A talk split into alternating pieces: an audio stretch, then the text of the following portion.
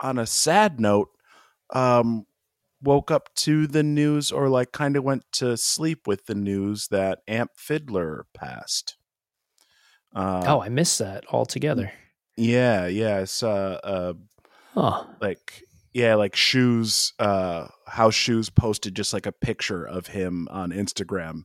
Anytime, like there are a couple of people who I follow who will just post like a picture of someone and whenever it's of someone where I'm like, oh, I haven't thought about that person. Oh no, they're probably this is probably a in memoriam, uh, and that's what that was. Is he like posted an old picture of him like at his whichever synth he was rocking. Uh, so yeah, just a a a bit of a, a bit of a melancholy start to the week. Uh, yeah, and I mean, I'm I'm sure many people don't know Amp Fiddler, but was mm-hmm. a figure uh, kind of uh, particularly behind the scenes with a whole bunch of artists. And like I always mm-hmm. see attributed as like was the person that introduced J Dilla to Tribe Called Quest. Yep. Uh, but also was involved with all sorts of other artists, like ranging as far as like George Clinton and even like yeah. Jamiroquai and and whatnot. So, uh, yeah, it's uh it's sad but i like to i like to use these as moments to be like oh okay this is a this is a whole catalog i haven't dove in deep into in quite some time. Now in a minute. to yep. get into it. Yep and that's yeah that's that's something that like i always remember is whenever i hear like not whenever i hear um a tribe called quest like that kind of like Ummah production era it is that like oh wow yeah there wouldn't be like a Soulquarians i guess like there wouldn't be that whole collective if that dude didn't kind of put tip in touch with dilla right because like mm-hmm. it was like tip and dilla and quest and erykah badu and d'angelo and like they wouldn't have ever come together if like Tip and Dilla didn't come together. So just like a big, yeah, one of those weird behind the scenes people um who had a massive impact but has like almost an unrecognizable um like individual footprint as a musician outside of like basically like Detroit house uh like he was like the dude who helped to pioneer like the Detroit house music scene, uh, which is what led to like house and EDM and electronic music everywhere in the world was all pioneered in Detroit. Yeah. So, yeah, just like a big one of those people who definitely matters a lot, but no one really realizes who he is uh and he would rarely like demand credit either. I think like that was like one of the things where it was just like oh yeah i'll play on whatever. Um because he functioned as like the mentor to a bunch of like just kind of really hood detroit dudes. Uh it's just mm-hmm. basically like oh yeah when we go over to amp's house like you keep your you use your inside voice and you take your shoes off. Like it doesn't matter how you act out in the streets like you conduct yourself in a certain way when you're in this dude's house. So just a lot of not just musically imprinted and impacted, but also as like a hey, I can provide you with a moral compass and maybe some manners, especially if you're on some like oh, I just put speakers in the back of stolen trucks and ride them yep. as hard as I can. Um, not to say that that's what all the people in Detroit were doing, but hmm, it's a lot of there's a lot of history there. Um, all right. Anything else happened? Uh, not anything else, but to have have has anything popped up on your radar that is like adjacent to our world, Johnny? Um. All right. So there's this. Uh, there's actually a real time update on this mm. NYC thing. Mm. I just saw, oh, which, uh, which which means we should we should be doing our podcast. Let's do let's do it. Yeah, podcast. Podcast. Oh, the pod. Yes, yeah, yeah, the podcast. podcast. The podcast. podcast.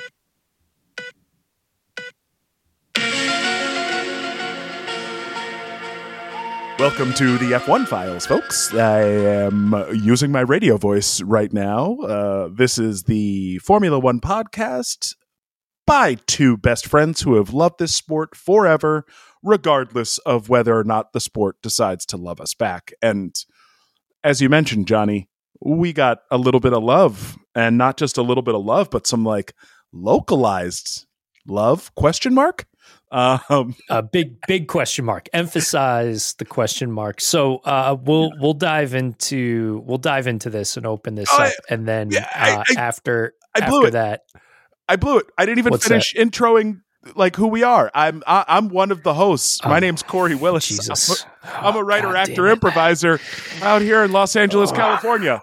Uh, who who am I talking to here? Who is this guy? Uh, this is John Lepore creative consultant designing the future for film, technology, and automotive. And yeah, I'm I'm so excited just to get into just yeah. to get into our podcast today. Uh, mm-hmm, all right, mm-hmm, so mm-hmm. today we're gonna do something a little fun. Yeah, as we're here at the end of the year, we're going to kind of like start to close up the the yearbook on mm-hmm. 2023 and we're going to do so by awarding a few superlatives around the Formula One paddock for 2023. But before that, there's a little there's a little scuttle that we've seen popping up on Twitter, like literally just this morning. Mm-hmm. And I do have a real time update. Ooh, a that. real real so, time update. Real, wow. real, real, real time update. I thought uh, you were just going like for podcast effect, uh, real time update. No, no, no, no, no, like, no, no, no, You just refreshed your screen and got some new. All right. Yeah. This is yeah. extremely real time. Um, so this morning, I think it was Planet F1 uh, mm-hmm. ran an article uh, talking about discussion of there being a Formula One race in New York City. Mm-hmm. Uh, it looks like about 90 seconds after you sent that article to me, the article was taken down by Planet F1 because it ah, spread like it. wildfire all over yeah. Twitter. And yeah. Planet F1 has now posted for clarification. This was Ooh. a hypothetical piece exploring the potential for a New York race and nothing more than that. We have now taken this article down as a result of it being presented as news, which wasn't the intention. So uh, there is sounds like that, some I mean, F1 lawyers uh, imme- like someone's inbox blew up. Um, they were like, "Oh, oh no, no, no, no, no, no, no! We are not an official mouthpiece."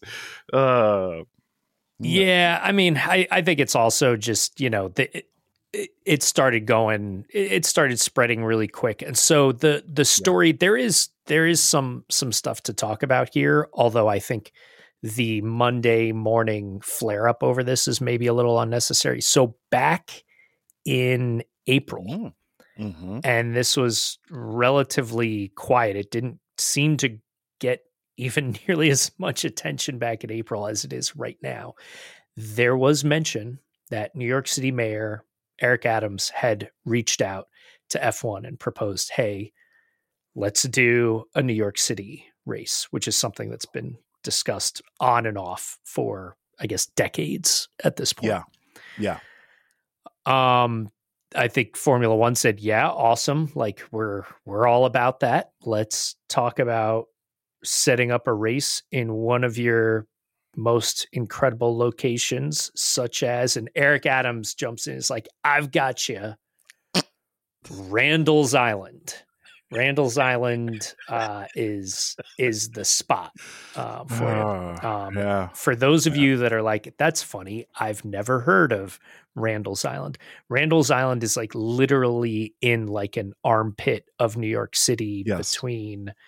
Uh, it, it's it's an island in the East River that is almost exclusively underneath the Triborough Bridge and yeah. and multiple other bridges, including like the Hell's Gate Bridge and whatnot. Yep. Uh, tucked between our old stomping ground of Astoria, yeah, uh, and is literally directly visible across from Astoria Park. Like when you go to Astoria Park, you see basically Randall's Island, and it's and tucked between Astoria, Queens, yeah. Yeah. and yeah, and and and Upper Manhattan. Um, on on the other side. So not the most. I mean, it, you know, I mean, comparable to the fact I think that years back it sounded like we were very close to having a race that was going to take place in like Weehawken, New Jersey, solely yeah. because it would be on the cliffside there and you know the helicopter camera would be able to see formula one cars and midtown manhattan in the background yep. Yep. and you could more or less get some of the same effect at randall's island um, although you'll also be you know a lot more you'll be closer to like the bronx and to rikers island than you will be to you know times square for instance yeah. right yeah yep um so it sounds like that proposal did not go over very well. And Stefano Domenicali's, you know, counter was like, well, what about Central Park? You know, yeah. we could set up something in Central Park and be minimally invasive to Manhattan and whatnot. Yeah. Yep. Um, this morning, Formula One Twitter's going absolutely berserk over this. Uh, I'd say from what I've seen, a, a lot of tremendously negative uh, yes. feedback. You know, from you know, okay, what you know, what classic race are we going to throw out in favor of another American another track? another American track, another American street track, like not even a bespoke yep. racetrack. Yeah, yeah uh, yeah and and even you know little bits of like oh come on like you know like we don't want this in manhattan you know us new yorkers don't want this here and whatnot which i think especially after seeing how vegas was very shut down and i'd actually like to hear i haven't heard much about it but i'd love to get a sense of like how long did it take vegas to un f1 Las Vegas? like, is it even back to Vegas yet, or are they still, you know?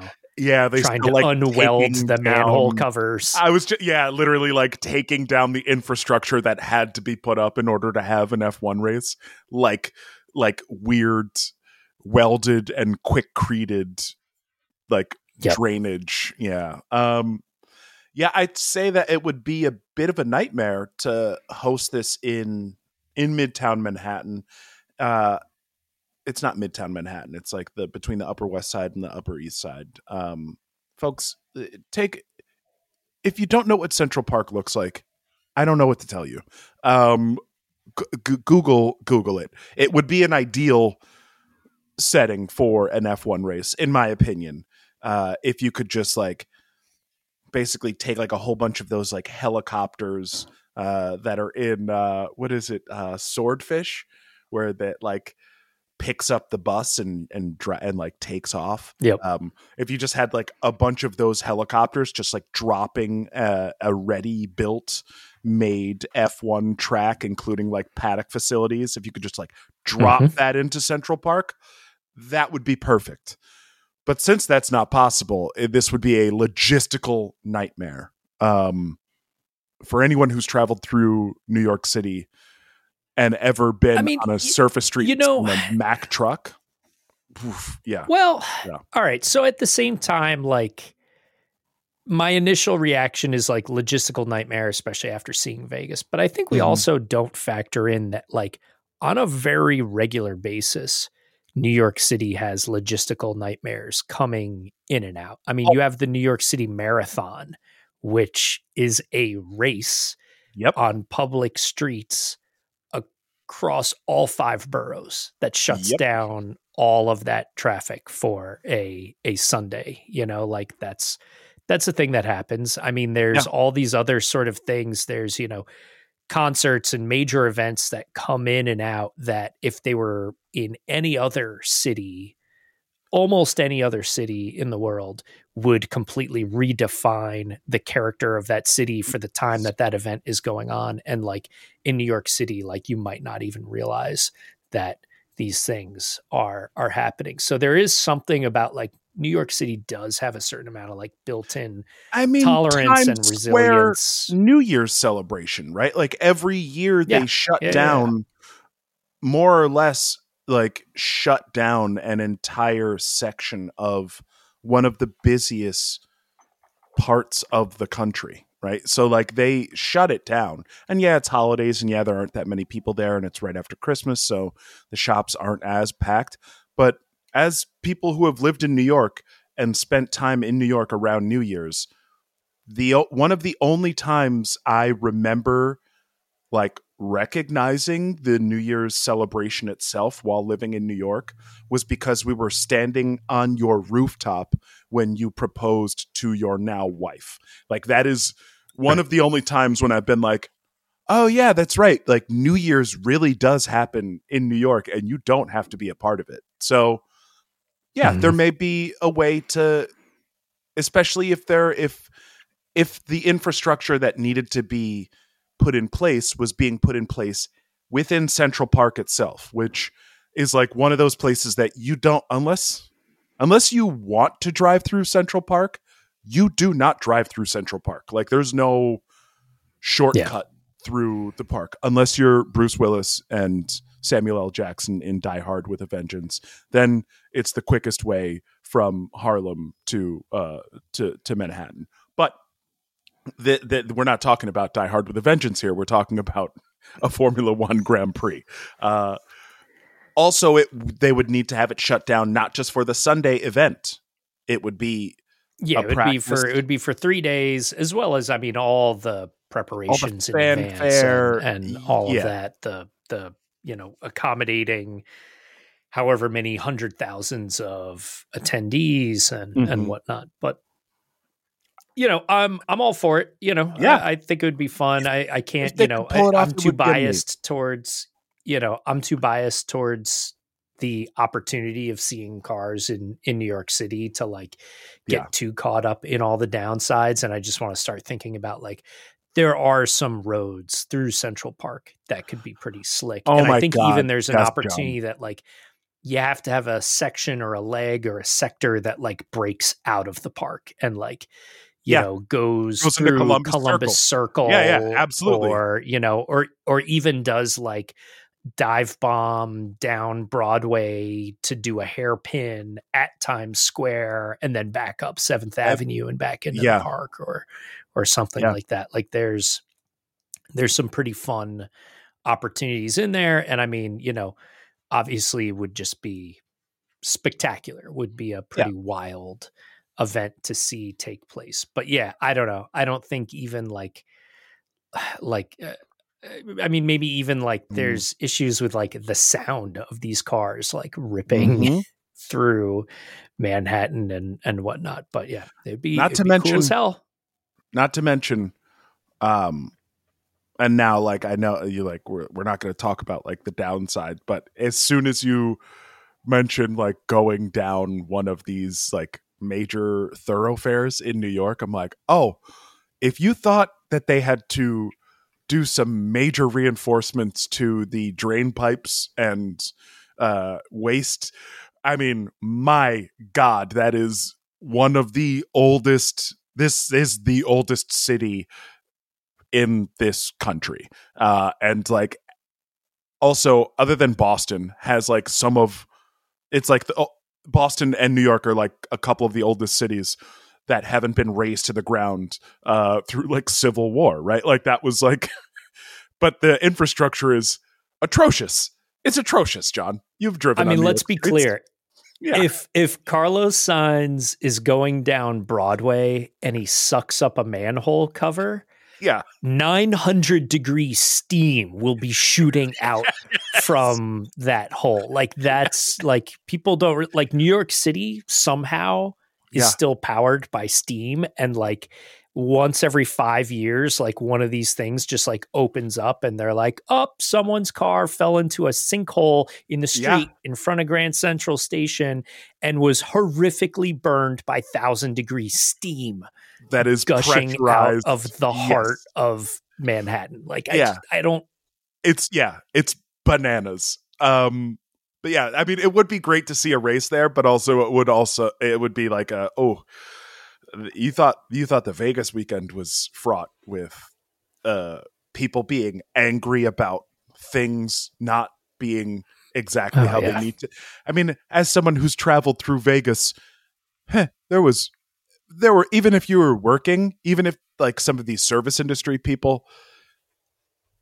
No disrespect, but you do not hold like a candle to like a a junior high student trying to get to class in the morning in New York City. Having taken like oh, the God, subway, yeah. yeah, yeah, yeah, it's just you can't.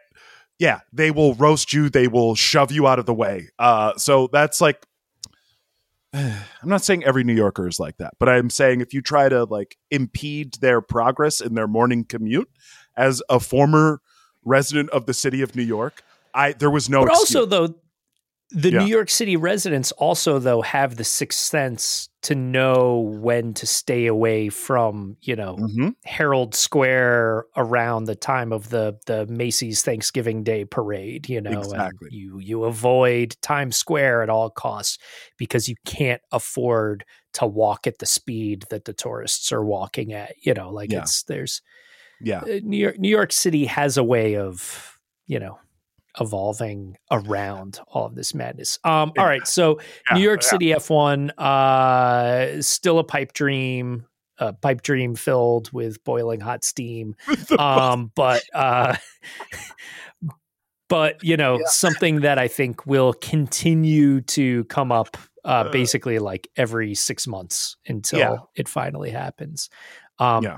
Let's move on to our end of year yearbook Mm-hmm. superlatives. Uh, Cory and I have found via via Google when you just Google like high school yearbook super, superlative, they kind of like aggregate like are these some of the things you're looking for? And so out of a group of I don't know twenty or so, we've Yeah. narrowed it down to I don't know we've got like ten or twelve of Yeah, these yeah, that yeah. we will we will run through. And why don't we just start it off? I'm going to go one out of order just to begin because this seems Okay. like a very quintessential superlative um and that is looking at you know the 2023 Formula 1 season who do we think is most likely to succeed Ah, yeah, that uh, forward-looking, um, like who's going to end up not just like at a good school, but like will end up starting their own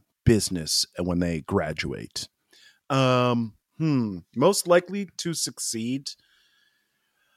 This is also tough because it's like relative to the other success that's happening on the grid, especially around Yep. them, right? Um, Hmm. If we're going individual, most likely to succeed going forward, I want to say. I mean, the easy choice here is Lewis because ideally he'll have like a great car going forward. But I think most likely to succeed would be Yuki Tsunoda. I mean, I think he's got mm. the whole world has been laid out for him. Um, yep he's, he's he's got the uh, first of all, he's got a strong teammate in Daniel Ricciardo who will actively be helping give great feedback on a car that is going to now take on a whole bunch of components from Red Bull. Right, like they are Yep. taking like the maximum allotment of parts from Red Bull versus the way that they have been running the past few years, which is we do our own aero. We just purchase like certain components from your your team, but we have our own design. We do our own suspension. We do our own floor design. And I think this past year, especially seeing at the end of the year the upgrades that Yuki was able to to really produce impressive point scoring uh, weekends off of. Like I think that there's a, a good chance that Yuki will be put in a great position to I don't know, like lead that team, but maybe lead that team. I mean, it's going to be hard Yeah, to do yeah, with Danny Danny Rick on the other side of the garage, but if he's putting up the numbers, I like yeah, I like where your head is at, uh, and I've got I've got some thoughts about Yuki with another another Oh, yeah. one of our superlatives. Oh, but yeah. for for likely to succeed, to me the easiest one was Oscar Piastri.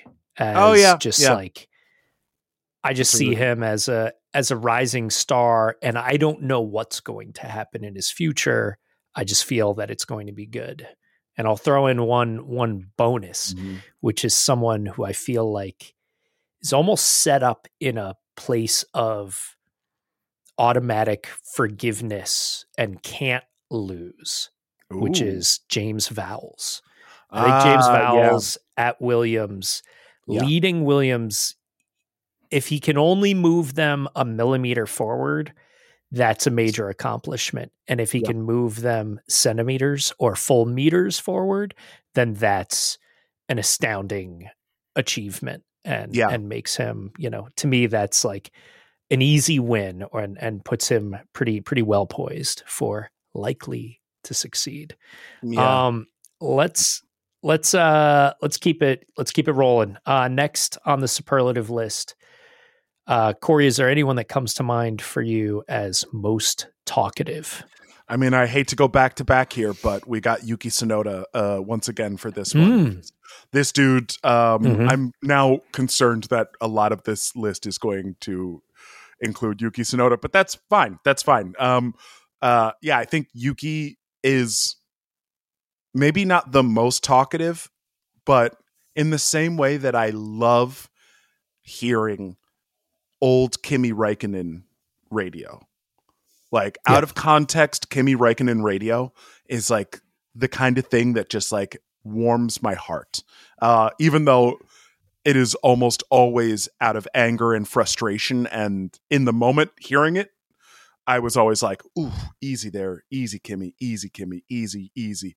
And I'm kind of the same way with Yuki. And I just love, I love it.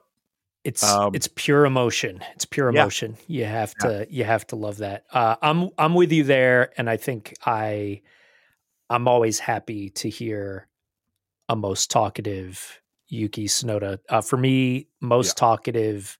I'm classifying this as the like. Would you please just shut up already? Uh, does not stop running their mouth, and to uh-huh. me, it's uh-huh. no question yeah. that is Christian Horner, who, oh. uh, you know, throughout the whole season, he's constantly uh, making all sorts of comments, doing bits of like almost formal gossip, but in a way yeah. that is always like celebrating himself and all. Uh, and for me, the pinnacle of this was a few weeks back. Uh, it was, it's a great listen. It's worth checking out. But he's on uh, Zach Shepard's uh, Dax Shepard's uh, uh, yep. F1 podcast. And over the course of that podcast, he tells so many sort of like out of school tales about like what was going on with Danny Rick, you know, coming back to the team and like all yeah. of these other stories. And every single one of them is solely like positioned around like, and that was my opportunity to like, you know, be pretty, uh, you know, get, to give him another chance. And he's lucky that he's got me as a pal. And like, just was congratulating himself over and over again while spilling all this tea that didn't seem like it was the kind of stuff that you would typically uh, think that everybody's comfortable with you sharing these private discussions, you know, out there with the so, world. What was what was one thing from that conversation where you were that really kind of like you know reinforced this idea? John, you and I have been the like er, we we've talked about this on the podcast, off the podcast like when Christian comes on and he's like, our man on the pit wall, we're going to like listen to what someone from mm-hmm. one of the teams has to say. Anytime it's Christian Horner, I'm like, oh, I'm so thankful I have a subscription to F1 TV because I can change the broadcast channel and I can still watch the race and just not have to listen to Christian Horner yep. just repeatedly congratulate himself on yeah. like all of his efforts and also simultaneously usually like dismissing other people's efforts or playing down like the decision making ability of other not just team principals but like other like other organizations which is just like oh god shut up. So yeah i'm i'm on board with that. Um but what was what was like a like something I can think of one specific thing that I saw on there that like it wasn't necessarily a talking like out of school um but it was just that kind of like let me involve myself so much more than is ever necessary um the thing that stuck out was him talking about when he used to race against uh, Sophie Verstappen. Um, uh, so Max's right. mom, yeah. Uh, and I loved that. Like Dax is like, I think that was like a great. I, I haven't watched the whole interview, and I, I should watch it because uh, as as much of like I'm not a huge Dax Shepard fan. Um, he's really really good at interviewing and he's really really good at getting people to just like drop their guard uh, and he's mm-hmm. also really good at doing the thing that we love mj for uh, our uh, one of our best friends which is like he will snipe you at like a moment when you are just not expecting it and yeah that was what dax shepard did at the end of this like oh yeah i was racing against like you know, all these people, all these amazing athletes and whatever. And he's like, but uh Max's mom beat you, right? and he was like, ah, yeah, of course. Mm-hmm. Of course she beat me. And it was just so wonderful to watch Christian Horner have to be like, yes, I was beaten. I was beaten yep. by someone. Uh, and he's like, it's so weird. Yeah, you like, she beat you and now like you're her son's boss. Like, what a weird, what a weird situation. It's just like, oh, yeah. Also kind of under lining the fact that like Christian Horner isn't really Max Verstappen's boss. He's not. I mean, yeah. Well, so and that's that's the thing that irks not. me the most about this is like there's almost no scenario where as a team leader mm-hmm. it would be cool for you to like publicly talk about the shortcomings of the members of your team yes. and whatnot, right? But he's doing that constantly. Constantly. Yeah and but but also going into like not just like oh well like you know we know they need to you know improve on doing this or that or whatnot but like getting into like emotional aspects and like you know mm-hmm. career decisions and all of these things that he's being like hyper judgmental about that again like there's something about like in any world you would expect that the person that you're talking about would be very upset by you just publicly announcing this out there to the world. Yeah. And for him to be intentionally brazen in doing that, it's almost his sort of statement of like saying, like, well, they need me more than I need them. So there's no reason that it would be uncool for me to do this yeah. and put this out there. This is not going to make dinner, you know, conversation more uncomfortable the next time we're together. And like that, that disturbs me, particularly as someone who uh, you know, don't get me wrong, solid team principal and all, mm-hmm. but like uh, this explosive success is also uh, very easily, you know, accounted for by people like Max and yep. Adrian Newey and yep. and whatnot. So and even Helmut just, Marko with his foresight in the young drivers program, like but to to me, it almost speaks to maybe there it's even an insecurity that's building in Christian that he doesn't get enough credit, and he's trying yeah. to like assert that through this sort of stuff. So uh, I could keep crapping on Christian. Yeah, yeah. This long, this should that's that's easy that. yeah, easy yeah. win for for most most talkative. Okay. Yep. yep. Um, I'm willing to to right. strike through my Yuki Tsunoda submission uh, and pivot to yeah Christian Horner's. I like, I, but, but I like I like the I like the the the the Yuki radio is is something that I enjoy. I think yeah. I think that's that's valid as well. Um, all right, next superlative up is oh god yeah class clown. Uh, yep. Cory, any anyone that comes to mind as the the class clown?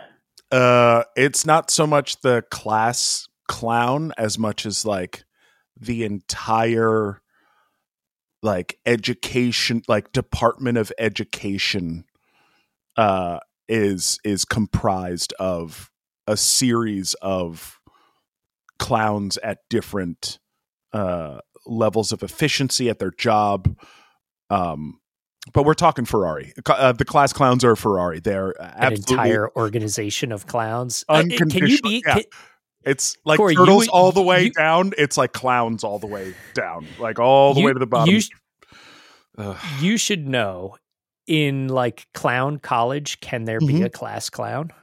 Is that possible, or is it just sort of like at that point it's just clown white noise at all times?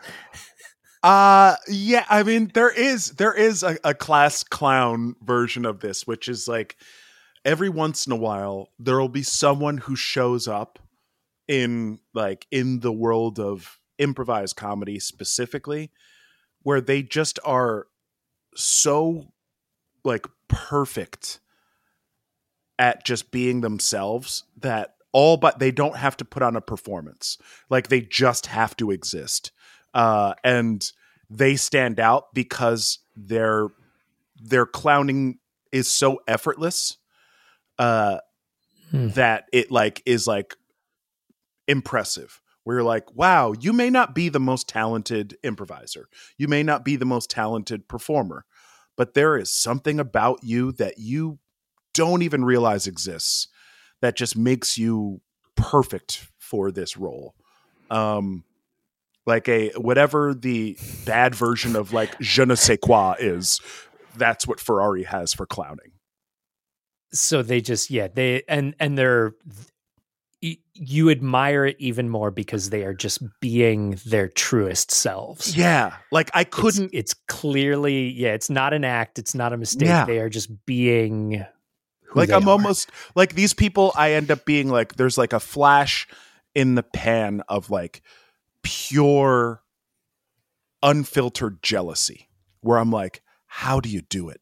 Like how I can't my brain doesn't work like yours and it's like frustrating to me that I couldn't even come up with what you just said or did.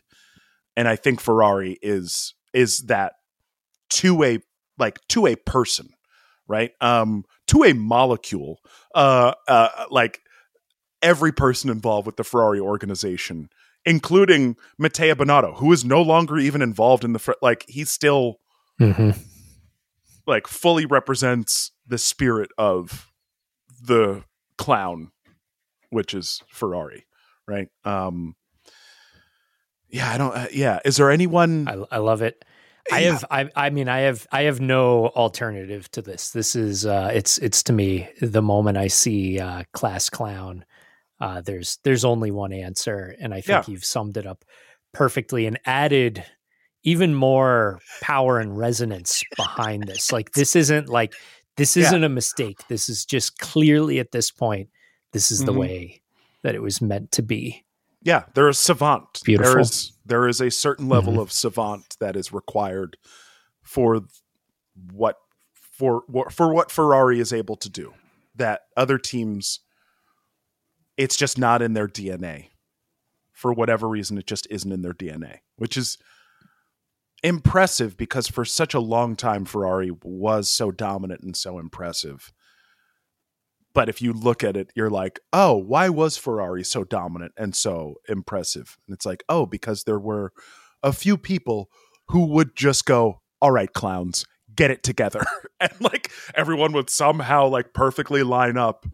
It's like watching like um like circus clowns do the like stumbling around and then like one clown just happens to double over and another clown like falls over him and lands perfectly in like a cream pie like his face just perfectly lands in it. Like it's like how did you even i it's i we couldn't have planned that if we went back in a retrospective.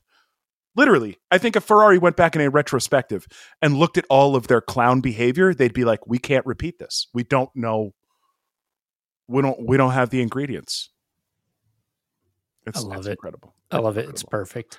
Yeah. Yep. Um, all right. Next, next superlative up is who in Formula One is mm-hmm. the most caring. Yeah. Oh yeah.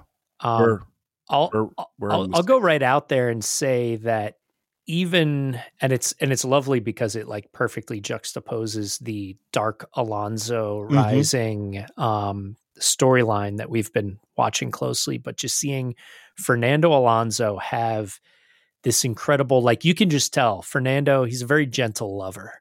He's yes. very in tune with uh, with his his partners and his ecosystem around him, and just things like mm-hmm. the way all season long that he seemed to be looking out for the almost completely helpless Lance Stroll.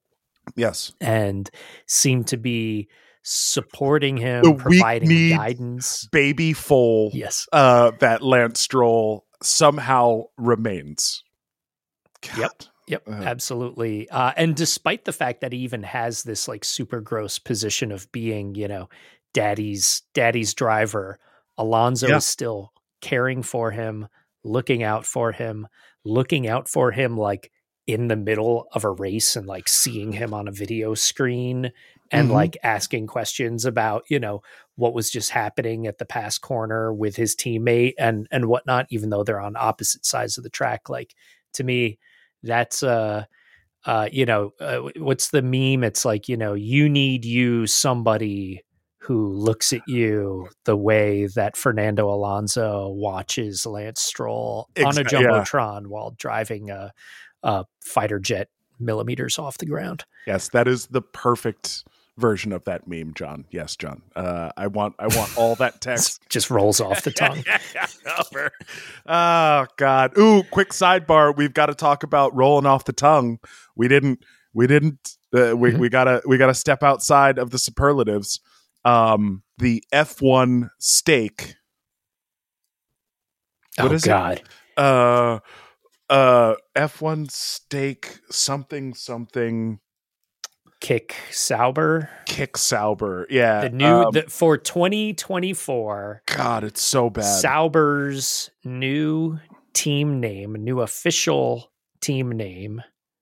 It's so bad. Is it's so uh, it's now prioritizing Kick, which is some sort of like video streaming something or Twitch or esports. I don't know.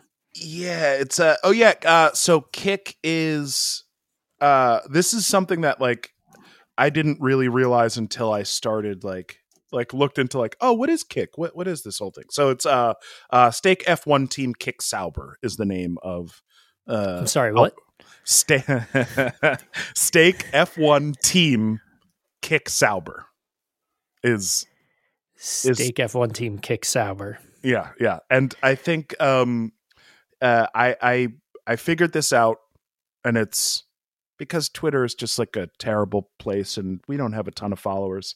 I feel like I need to say this out loud here, uh, because when it hit me, it hit me so perfectly. Uh, and you know that song, um, "I'm at the Pizza Hut, I'm at the Taco Bell, I'm at the combination Pizza Hut and Taco Bell." Yep. Well, I'm at the Stake F1. I'm at the Team Kick Sauber.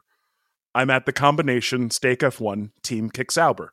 It again, it's like it's perfect. It rolls off the tongue. Honestly, the amazing. the more you say it, the more I like the musicality of it.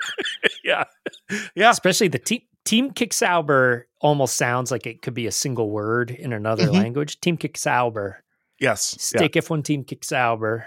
Yeah, just put that in Arnold Schwarzenegger's Austrian accent. Uh, That's oh my god, it loses.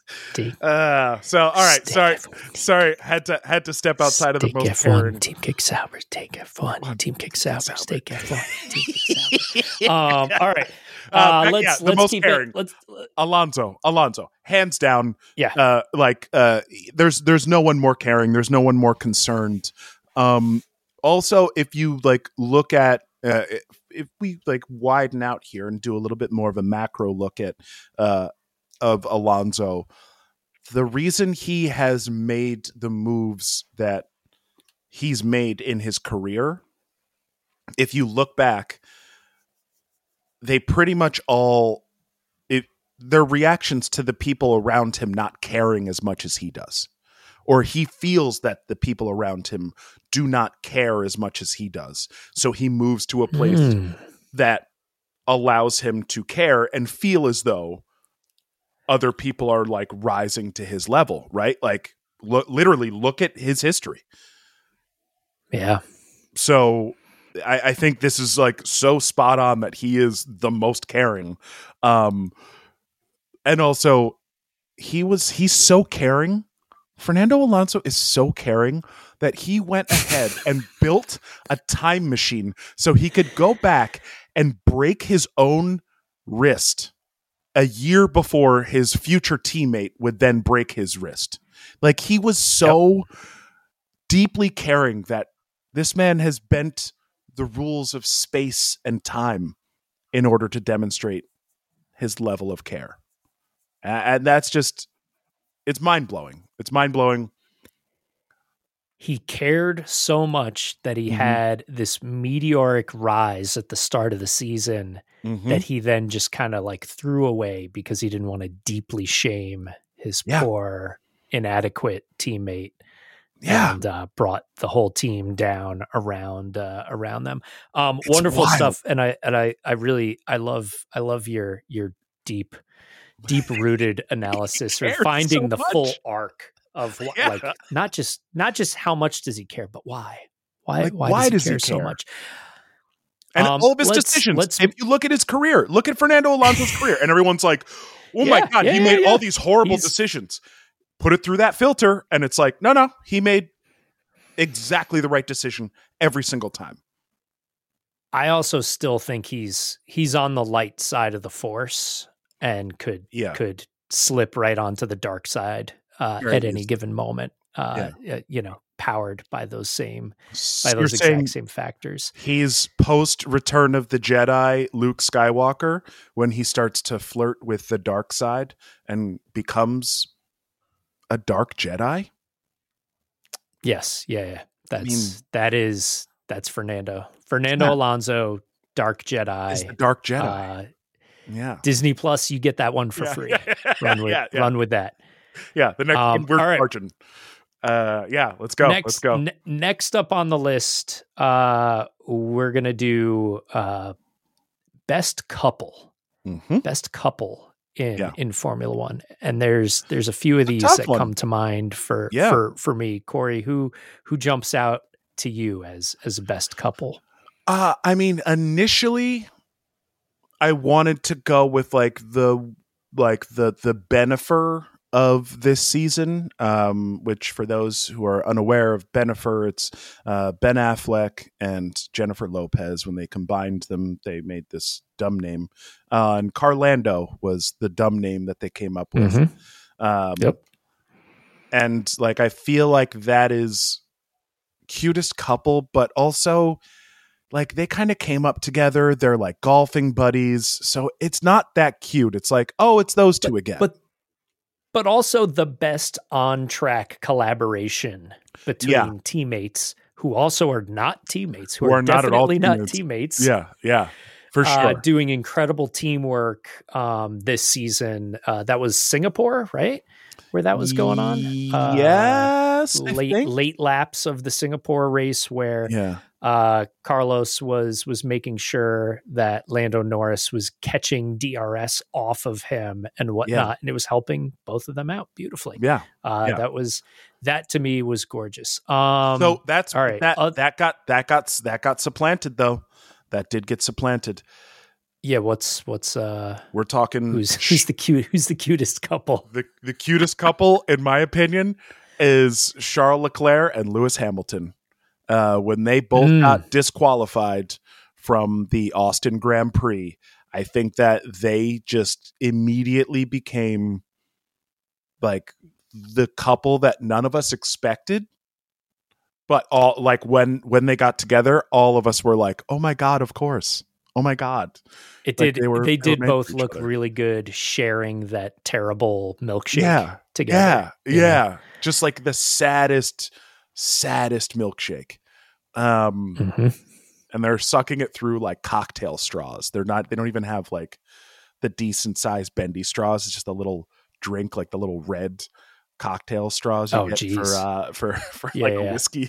yeah. So you're like you're like popping blood vessels in your forehead trying to pull they, uh malted malted milkshake through that. They look um, so good together doing it though. Yeah, yeah. Um, they, they, did. That was that was actually that was like almost uplifting to see, in spite of something that was otherwise frustrating to see right? that it brought the two of them together.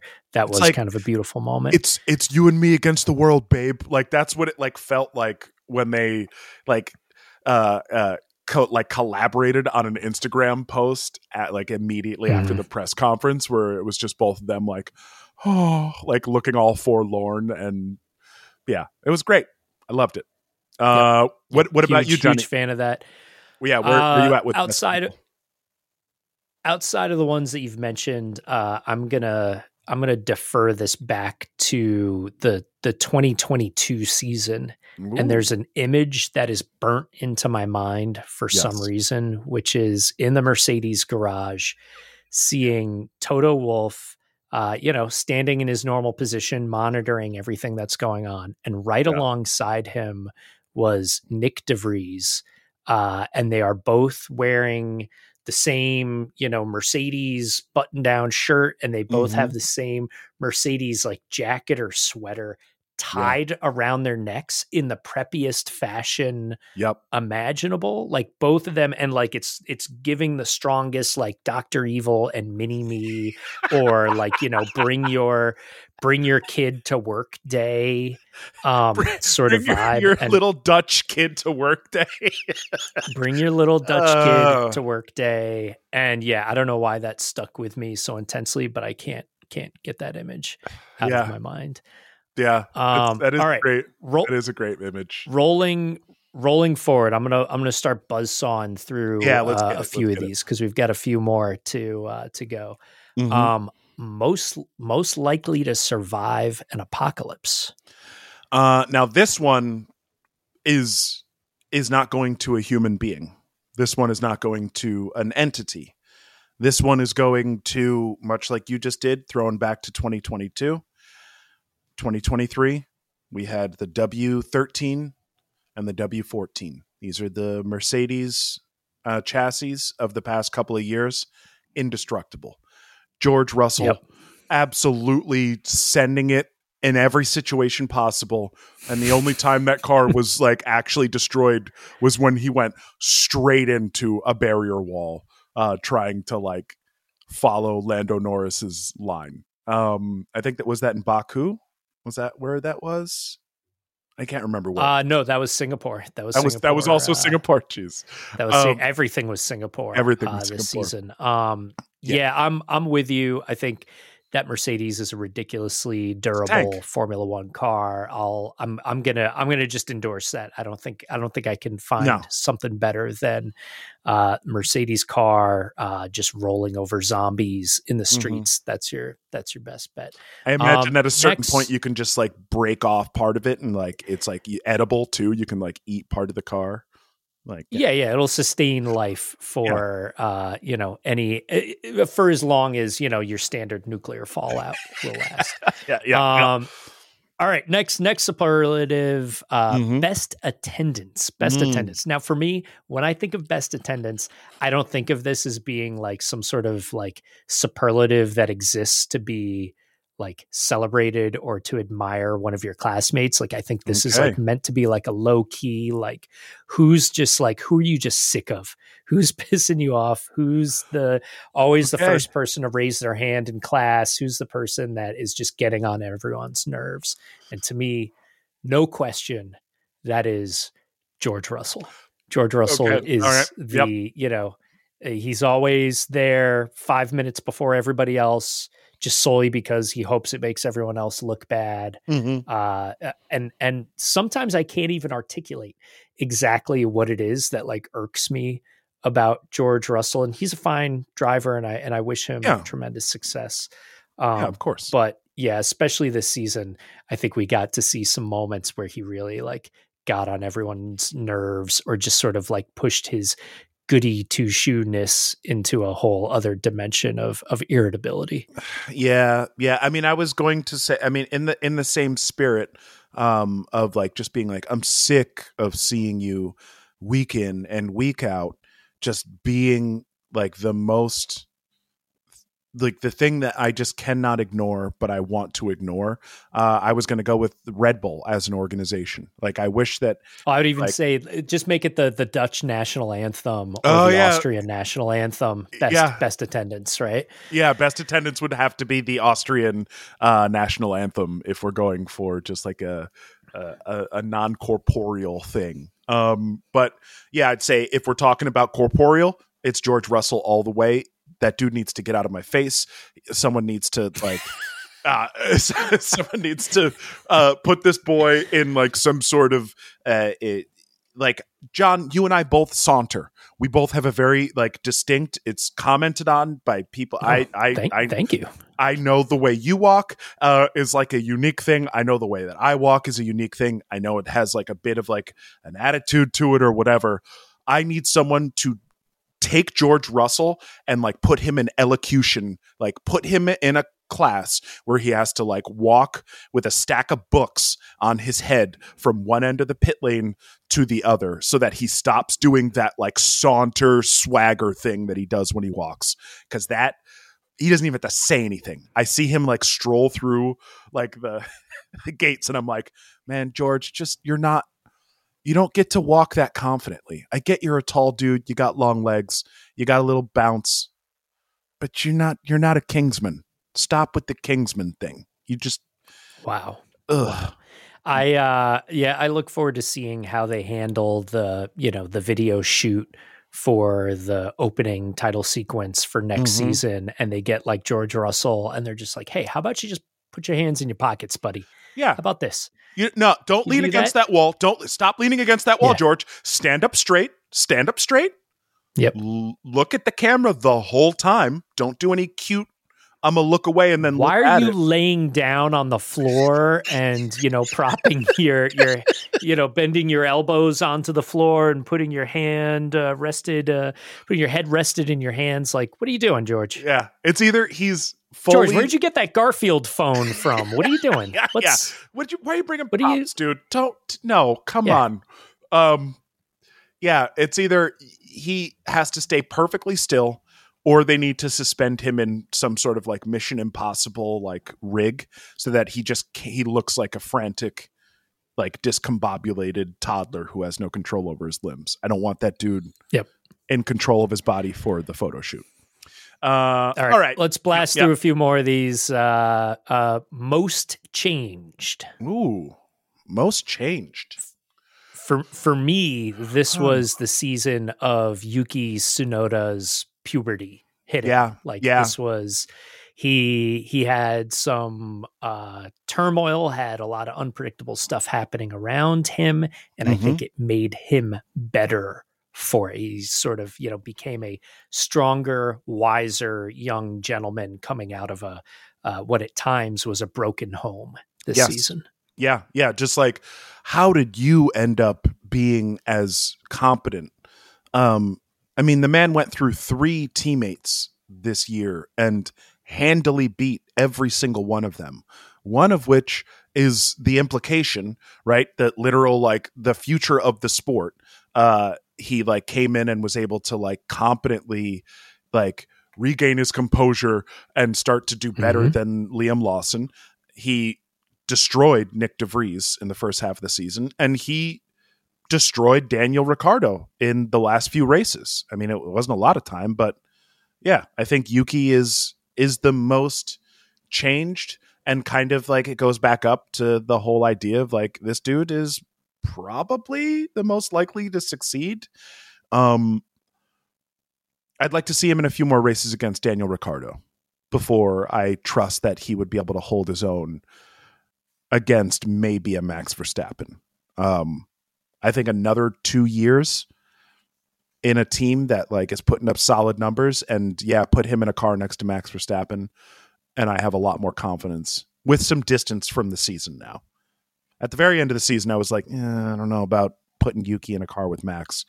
But yeah, yeah, mm-hmm. I'd like to see him. If he beat three teammates, why can't he beat a fourth? He outpaced Sergio, um, right? Like he made it to Q3 almost as many times as Sergio Perez did this year, which is crazy. Yeah. Um, yep. So I think for sure. Yuki, Yuki gets that one. Uh, All right. Ne- next up, this is a lot. This is a lock. This is just the easiest possible superlative that we're both going to be on the same page with.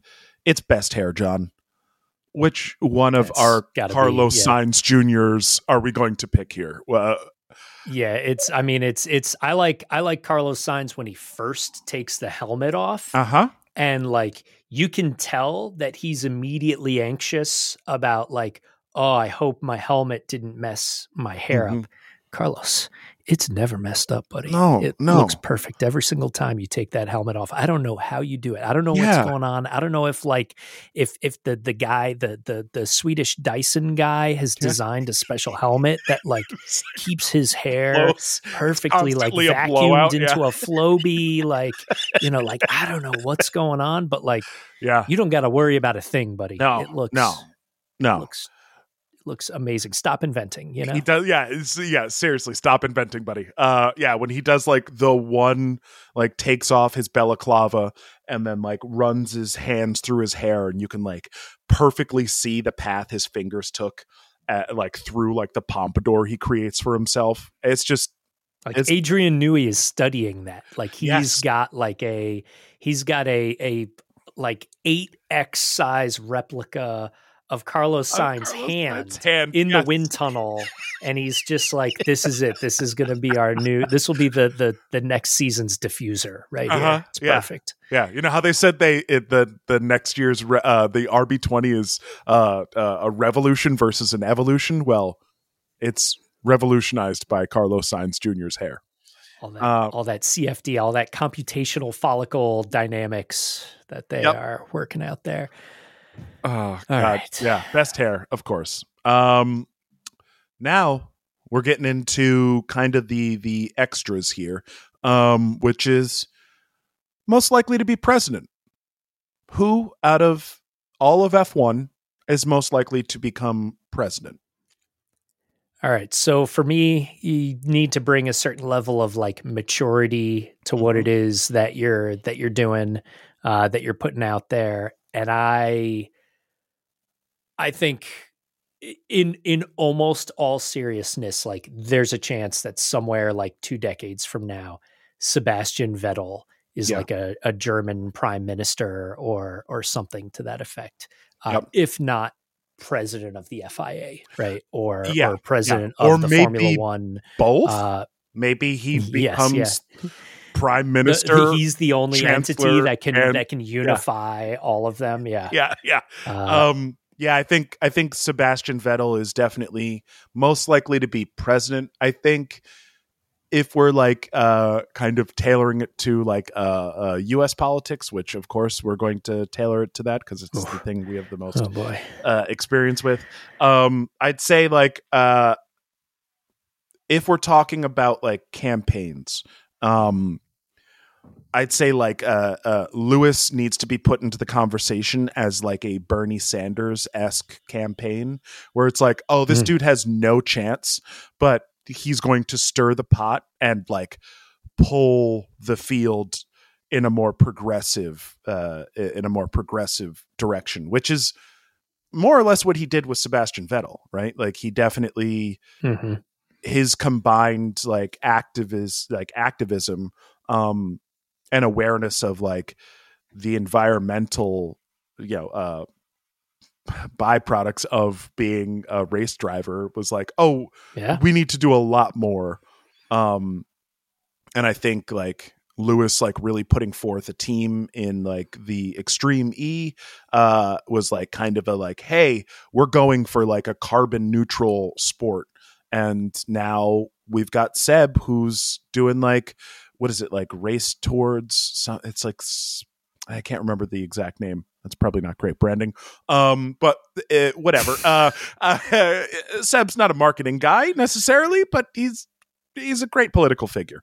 Um but like the idea is like they want to be carbon neutral. F1 is going to be carbon neutral uh eventually because of the efforts of sebastian vettel. And i think Seb wouldn't be where he is as an activist without Lewis kind of pushing him and driving him and showing him how his activism can be helpful and impact people. Um, but as far as president, uh, President Vettel all the way, uh, president of the world. Let's just make him like world chancellor, because um, I think he's kind of got it right. Yeah, if we're yeah, yeah. if we're talking got it locked up. If we're also talking U.S. politics, then there is technically only one person who could ever become president because there's only one person who's been born in the U.S. and that's Logan Sargent. And I don't know if I want Logan Sargent to be president of anything. Uh, yeah, a hard pass on that. But uh, uh, Zak Brown, Zak Brown, right? You got Zak Brown. Yes, yeah, yeah. Zak Brown. He seems like he could have that sort of like uh, Florida mm-hmm. suntan, uh, you know, sliminess about him. When, yeah, when necessary. I would also put out there uh, James Vowles again, yes. just as the person that like I could see like once a week coming on television just to be like, you know, citizens of country X. Mm-hmm. Uh, I'm here to inform you of the next wave of terrible news that I have yes. to share but I'm going to say it in the most yes. soothing voice and with like such a furrowed brow that you go like he's trying he's actually doing quite well all things considered which is mm-hmm. James Vowles where it's like Yep. He showed up to a team that was literally still losing parts. As a technical yeah. director, he showed up to a team that was losing parts. I mean, I yep. I don't know how to put that any more plainly, but it's like if you like if you went to to like uh if you time traveled to like um not even time traveled because dude was alive in like the 70s but like pablo picasso uh right um like would be like a great uh, it's a it's a bad analogy. Um, uh, it's, it's uh, this analogy is falling apart. I'm just going to abandon it. Um, falling apart like Williams trying to assemble a vehicle from yeah, missing yeah. parts. I mean, it'd be like lost yeah, parts. I, yeah, it'd be like Pablo Picasso teaching an art school, which he wasn't going to teach, and then not knowing where all of his art supplies are. See, this is why I like abandon this because it's not Oof. good. But Oof. Yeah, all right, all right, you know what I'm saying. You know what I'm saying. You know what I'm saying. It's unthinkable. Next, uh, yeah, that he'd be able to do this well. Um, all right. Next up, last up, who's going to be famous? Who's going to be famous, John? Who's going to be famous? Who's going to be famous? All right. So we we were talking about likely to succeed, mm-hmm. but succeed is different mm-hmm. than famous. Um, yeah. So I'm going to say that there's a chance that we, well, we already, I think, have seen signs that mm-hmm. a new sort of like goat crown yes. has been bestowed to Logan Sargent to be yes continually referred to as the guy that's holding up the back of the field, that's mm-hmm. ruining other people's races, that's just kind of like a cone on the track for everyone else to navigate. He's the um, he's so the I'm kid say who's still who who has to go to the bathroom after you've like 20 minutes ago you're like, "Hey, we're about to get in the car. Does anybody have to pee?" And then like belted in Logan's like, "Uh, making I, making everybody else do extra push-ups in gym yeah, class yeah, you yep. know like yeah yeah yeah just, yeah, yeah, just. Famous slash infamous. I guess this should be most likely to be infamous yep. would be a better um a better classification here. Um yeah not being able to like even make not even be able not even being able to put a like a lap time on the board uh at your home race at one of your three home races. That's rough that's rough. One like, of your three home races. My Yikes. God, dude. Yeah, yeah. He never made Q3 in any of his home races, and he didn't even put a lap time in on his last chance of making Q3. Is what a bananas, what like a truly a bananas existence. Um, undeniable. So I mean this this closes out our our superlatives. You can begin, uh, you know, taking the yearbook, start slide it onto the shelf, mm-hmm. cue up uh, the the Green Day. What's the Green Day? Song? I hope you've the, had the, the, time of your life. I've, yeah, I hope you've had the time of your yeah. life. Let's uh, yeah, let's all uh, you know shed a single tear and uh-huh. move on with our goddamn lives uh, now that we've made it through this 2023 season. Yeah, it's over. It is it is a wrap and I'm very happy that it's over. And I think that there is a lot of promise next year, but I also just like you said, let's put this yearbook on the shelf. Maybe even like we're putting the yearbook on the shelf and then immediately getting in the car, a packed car and driving away to college like we're not even going to look back at this yearbook in like yep. 15 years when our parents are like, "Hey, we're going to change we're going to change your bedroom into like a sitting room." I don't know. Uh and they like pull that yearbook off the shelf and then they send you a picture of it. And they're like, "Hey, did you did you want this?" And our response is still going to be like, "No, no, we're good. We're, we've already mm-hmm. Yeah, we're, we're, yeah, we remember that year. We absolutely remember that year. We don't need to look at it again. Um, yeah, we we do love F one, folks. Uh, but this is this is a perfect perfect example of F1 not loving us back, but us refusing to be like, fine, you don't love us back. We'll just be withholding with our love. Instead, we made a list of superlatives. So we love it. Indeed. We love it. Uh, all right, Johnny. Where's the stock? Where are we at? How are we feeling? I'm I'm going to say the stock is completely level. There mm-hmm. was this brief blip or bump this morning between this New York City news yeah. like catching uh, Twitter by storm and then almost immediately being fizzled out. Yeah. Um, so I'm going to say we're totally static at the yeah. moment, and and we may continue to be for for the next few weeks as we head into a quiet and calm holiday season that hopefully doesn't have too many absurd F1 shenanigans popping off all over the place. Yeah, I mean, we should be prepared to uh, be prepared to scroll your social media feeds to see every single driver or uh, team principal or uh, famous engineer or mechanic uh, having family time and doing goofy stuff with like nieces, nephews, and children. Um, also, it'd be nice to see who like celebrates the holidays together. If there are some people who kind of get together, because uh, most of these folks live in Monaco, um, so you know mm-hmm. maybe maybe we'll get some some group photos there. Um, but yeah, I agree. Leveled out. I'd say like this morning was like barely even a blip. Like I'd say if you looked at like the minute by minute tracking of the stock, you'd be like, "Oh wow, there was like a blip." But if you even zoomed out to like an hour, it would not register. So, eh, a little, little blip there, but very, very stagnant. I shouldn't say stagnant. I should say static. It's very static. Uh, where can the folks find you out there in the world, Johnny? Uh, you can track me down anytime via my home base, johnnymotion.com. Cory, where can the folks find you? They can also track me down uh, my home base, which is CoryPWillis.com. Uh, we've also got the F1 files on TikTok, on Twitter, and also the F1 Files Pod on Instagram. Uh, and I'm Burn Cory Burn and all the stuff, so track me down if you want to go direct. Folks, we're going to catch up with you next time, just like you will catch up with us the next time on these sweet old F1 files.